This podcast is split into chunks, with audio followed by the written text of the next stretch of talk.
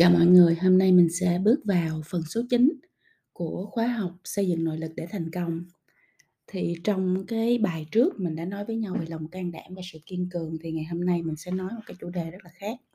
Đó là khả năng ứng phó với sự bất định. Khả năng ứng phó với sự bất định là một trong những cái khả năng nằm trong cái bộ kỹ năng trí tuệ cảm xúc cho người đi làm mà chị Phi Vân đã biên soạn trên blog. Cho nên là à, sau khi mà nghe xong cái bài này thì các bạn nên quay lại với lại cái khóa học à, trí tuệ cảm xúc cho người đi làm. Chị Phi Vân đã à, làm podcast cũng như là đã soạn miễn phí cho các bạn trên blog, các bạn lên đăng ký học nha, để mà mình tặng thêm cái vaccine à, cho cái nội lực này.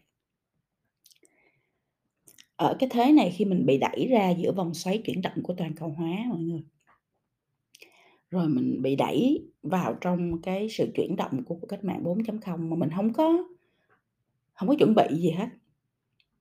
Rồi thêm mình còn uh, corona tự động lên ngôi nữa, thì còn cái thứ gì trên đời này mà nó không thay đổi nữa không mọi người? Hay là bây giờ cái sự thay đổi nó là hằng số duy nhất còn rớt lại trong cuộc đời của mình, và cái sự bất định bây giờ đã là điều cố định duy nhất trong cái hành trình hiện tại và hành trình tương lai của mỗi con người. Cái não của mình, á, não người á, từ thời ăn lâu mở lỗ nó đã được cấu tạo để dò tìm sự bất định.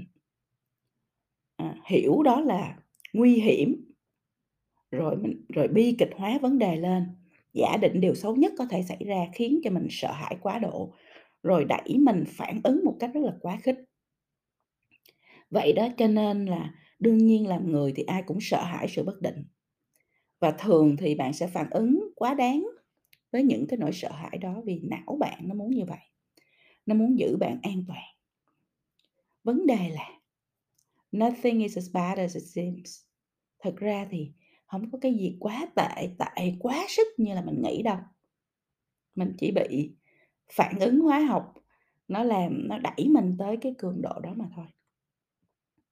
Cho nên xuất phát điểm của chúng ta là rất là giống nhau, đều sợ hãi sự bất định.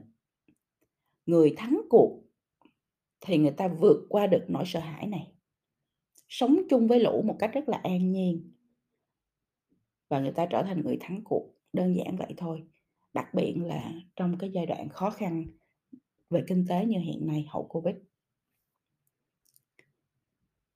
Ai cũng có xuất phát điểm giống nhau, ai cũng sợ hãi sự bất định, nhưng có người vượt qua, có người không. Người vượt qua thì trở thành người thành công, người không vượt qua nổi thì sẽ trở thành người loay hoay trong cuộc đời này.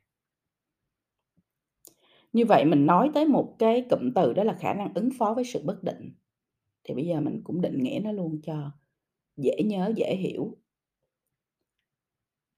Chị Phi Vân nghĩ đây là khả năng chấp nhận, khả năng ứng biến nhanh với mọi sự thay đổi một cách rất là dễ dàng, đảm bảo vận hành hiệu quả và đạt mục tiêu, kết quả đặt ra cho dù có thay đổi gì hay thay đổi thế nào. Các bạn tư duy lại ha. Khi mà mình thấy có sự thay đổi xảy ra đó, thì đầu tiên hết là mình chấp nhận nó, chứ mình không có mình không có buồn, mình không có chán nản, mình không có bỏ chạy gì đây hết á, mình chấp nhận. Welcome. Rồi mình ứng biến nhanh chóng với sự thay đổi đó, tức là mình thay đổi nhanh để mà tạo ra cái giải pháp ứng biến với cái sự thay đổi đó. Nhưng mà cái quan trọng tiếp theo, cái thứ ba quan trọng tiếp theo đó là mình đảm bảo mình vận hành vẫn hiệu quả, vẫn đạt mục tiêu và đạt kết quả đặt ra. Đó mới là cái sự khác biệt của người thành công và không thành công. Thay đổi kiểu gì, thay đổi ra sao tôi cũng ứng biến được và tôi cũng đạt được kết quả cuối cùng hết. Đó là cái khả năng luôn luôn hướng đến kết quả và hiệu quả của một cái người thành công.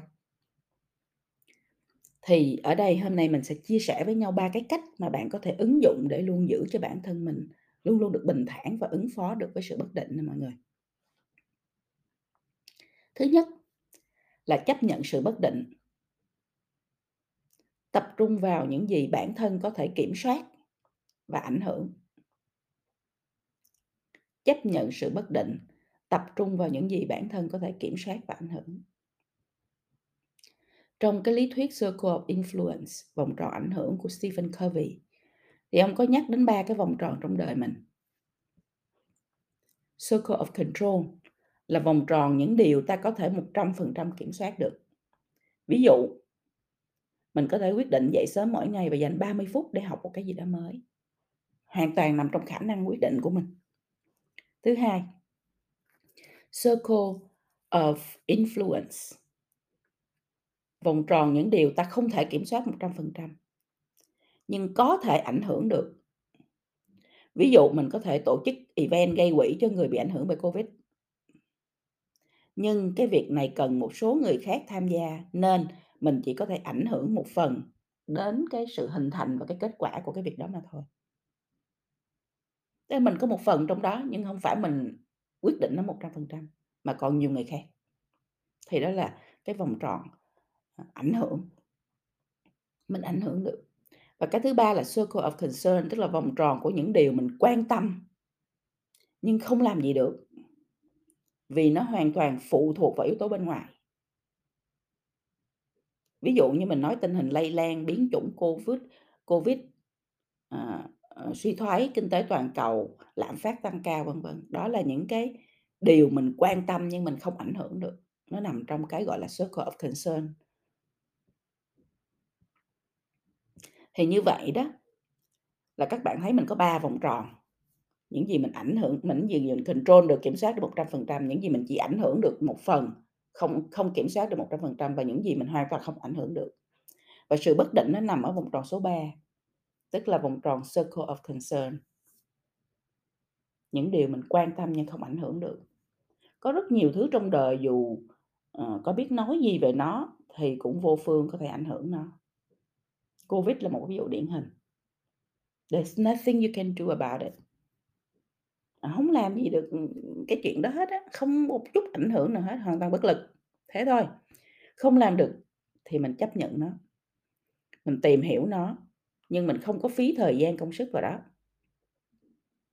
Mình chỉ cần tập trung vào hai vòng tròn đầu tiên thôi mọi người. Những điều ta có thể kiểm soát và những điều ta có thể ảnh hưởng. Khi bạn tập trung thế này thì tầm ảnh hưởng của bạn sẽ càng ngày càng lớn lên. Còn nếu bạn lơ là, bạn chỉ lo tập trung vào những điều quan tâm, rồi bất lực ngồi đó kể lể la làng, nói những điều vĩ đại macro, nhưng mà không làm gì hết trong hai cái vòng tròn còn lại mà mình có thể kiểm soát và ảnh hưởng, thì cái vòng tròn ảnh hưởng của bạn nó sẽ càng ngày càng teo tóp lại. Và teo tóp đến lúc mà nó có thể mất luôn. Vậy thì coi như là mình không có tồn tại gì hết. Tại mình không ảnh hưởng được ai hết. Mình không ảnh hưởng bản thân mình, không ảnh hưởng được ai hết. Thì mình coi như là mình không có tồn tại trong cuộc đời này. Cho nên cái việc mà mình chấp nhận có những thứ mình không ảnh hưởng được, và thay vào đó tập trung vào những gì bản thân mình có thể kiểm soát hay ảnh hưởng được, là một cái điều cực kỳ quan trọng. Nó định hướng cho các bạn dành thời gian, dành công sức, dành năng lượng cho những gì mình có thể hành động, chứ không phải chỉ ngồi đó ca thán, đổ thừa, complain, phàn nàn về những thứ mình không kiểm soát được, và cuối cùng là không làm gì cả trong cuộc đời, bất đắc chí á ha. Rồi, đó là cái điều thứ nhất, là mình chấp nhận sự bất định, tập trung vào những gì bản thân có thể kiểm soát và ảnh hưởng. Cái thứ hai, phát triển tư duy mở. Người có tư duy đóng, tức là fixed mindset đó mọi người, tin rằng họ là họ, họ là như vậy đó, họ đã đóng khung rồi, chịu không chịu thì thôi, không thể thay đổi được. Điều này làm cho họ rất khó khăn khi phải đối mặt với thử thách hay đối diện với những điều có vẻ như là to lớn hơn bản thân mình. Bản thân họ không giải quyết nổi, làm sao họ cảm thấy, làm cho họ cảm thấy mất hy vọng hay là bất lực. Ngược lại đó, người có tư duy mở và cầu tiến là growth mindset thì tin rằng chỉ cần mình cố gắng, mình thay đổi là có thể tiến bộ hơn. Với cái thái độ này thì dù i kiu của họ có thấp hơn, họ vẫn trở nên thành công hơn so với kẻ bảo thủ. Người cầu tiến thì họ vui vẻ chấp nhận thử thách, xem thử thách như là một cái cơ hội để họ học hỏi được những cái hay cái mới. Và khi gặp khó khăn hay là thất bại thì thái độ của người có tư duy mở là ồ, cách này không ok, vậy mình phải thử cách khác. Đối với họ thì thất bại chỉ là thông tin cần xử lý mà thôi.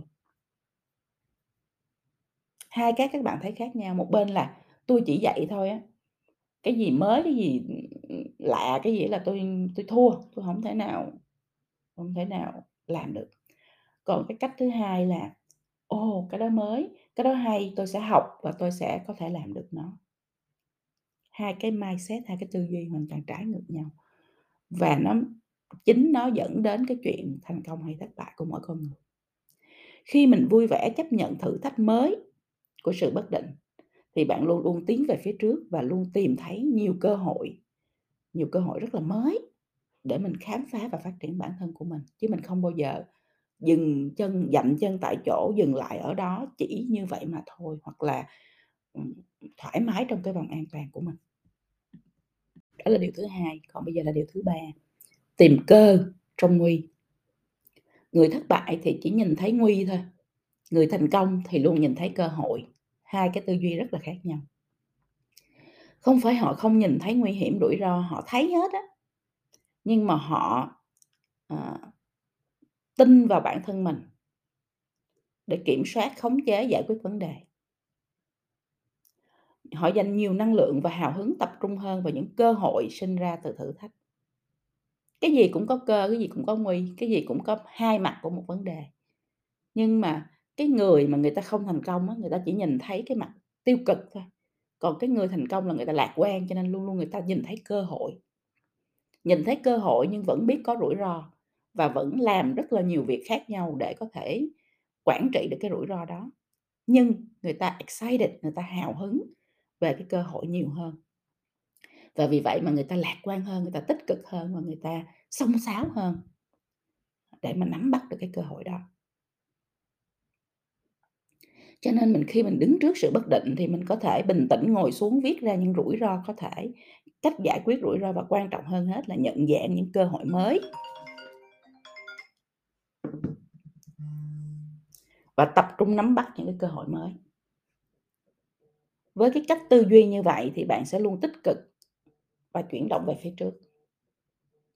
Thì đó là ba cái lời khuyên, ba cái điều mà ba cái cách mà bạn có thể ứng dụng để luôn giữ cho bản thân mình bình thản và ứng phó được trước cái mọi cái sự bất định trong cuộc sống cũng như trong sự nghiệp của mình. Vâng, nhắc lại, thứ nhất, chấp nhận sự bất định, tập trung vào những gì bản thân có thể kiểm soát và ảnh hưởng. Thứ hai, phát triển tư duy mở. Và thứ ba là tìm cơ trong nguy. Đó, thì hôm nay như vậy là chúng ta đã hoàn thành cái bài à, tiếp theo trong khóa học xây dựng nội lực để thành công, với cái chủ đề là khả năng ứng phó với sự bất định. À, mình đã nói sự bất định là gì, mình đã nói về việc là khả năng ứng phó với sự bất định là gì, và mình đã chia sẻ với nhau ba cái cách mình có thể ứng dụng để giữ cho bản thân luôn bình thản và ứng phó được trước mọi cái sự bất định trong cuộc sống. Thì các bạn hãy nhớ là sự bất định nó là người bạn của mình rồi. Từ đây về sau, trong suốt cuộc đời của mình, các bạn hãy coi nó là người bạn. Nó sẽ luôn luôn hiện diện, nó sẽ luôn luôn đến một cách rất là bất ngờ, nó sẽ luôn luôn là một cái uh, chất xúc tác làm cho bạn phải đưa ra những quyết định rất là khác nhau trong cuộc đời của mình. Nhưng mà it's ok, không sao hết. Vấn đề là mình chấp nhận được nó, mình xem nó là chuyện bình thường, mình ứng biến nhanh chóng với mọi sự thay đổi một cách rất là dễ dàng. Mình flexible, mình linh hoạt đến như vậy, nhưng mình vẫn đảm bảo là cuộc sống của mình, sự nghiệp của mình, công việc của mình vẫn vận hành rất là hiệu quả và tạo ra kết quả, tạo ra thành tích. Khi bạn làm được và bạn rèn luyện được đến cái level này thì bạn đương nhiên sẽ thành công trong mọi vấn đề, trong mọi uh, hành trình, và đặc biệt là trong cái hành trình uh, chuyển động vào trong tương lai của bạn. Phi Vân chúc cho các bạn thành công.